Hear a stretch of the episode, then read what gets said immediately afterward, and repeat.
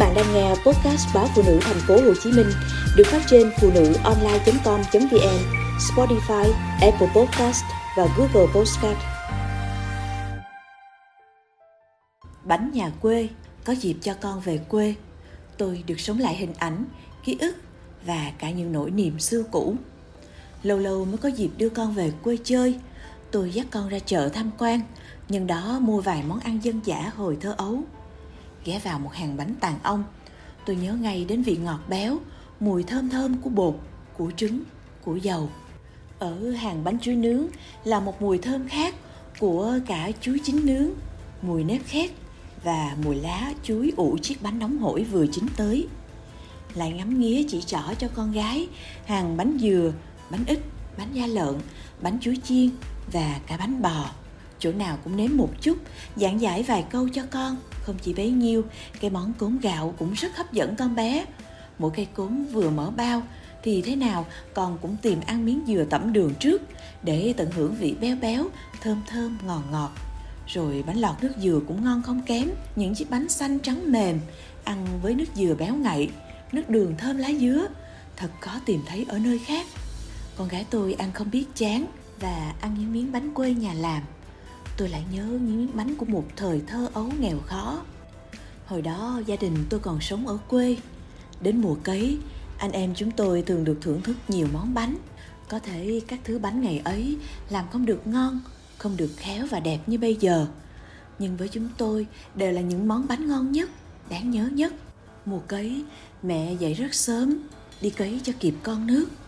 Có ngày mẹ cấy vần công với các dì, các mợ. Có ngày mẹ lại theo sự sắp xếp của đầu nậu để cấy mướn. Và có ngày cấy công đôi, mẹ mang về nhiều bánh hơn. Đến giờ tôi vẫn có điều không hiểu vì sao đi cấy khá nặng nhọc. Thường một buổi cấy kéo dài liên tục từ năm đến sáu giờ. Nhưng chủ ruộng ít khi cho ăn cơm mà lại chỉ phát bánh. Và vì sao chỉ mấy cái bánh mà mẹ cũng không ăn hết lại mang về cho con?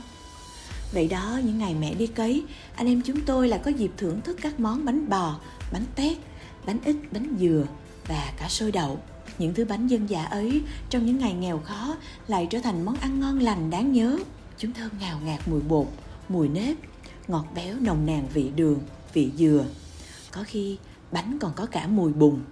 Lớn lên, nhớ lại, tôi còn cảm nhận bánh của mùi mồ hôi, của dấu cần lao và cả mùi vị của tình thương yêu vô bờ của mẹ.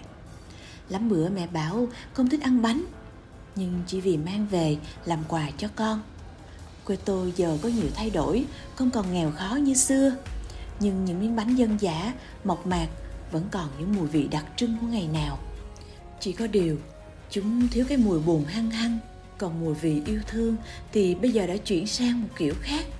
Ví như chuyển từ mẹ sang tôi, rồi chuyển đến con gái tôi vậy. Có dịp cho con về quê, tôi được sống lại hình ảnh cũ, ký ức và cả những nỗi niềm xưa cũ. Tôi cố truyền đạt cảm xúc, tình cảm của mình về quê hương xứ sở cho con. Bởi với con, mọi thứ đã quá nhạt nhòa. Chỉ hy vọng sao, qua những món bánh, sợi dây liên hệ giữa các thế hệ, giữa quá khứ và hiện tại, giữa những mối thân thuộc của quê nhà, vẫn còn được giữ mãi.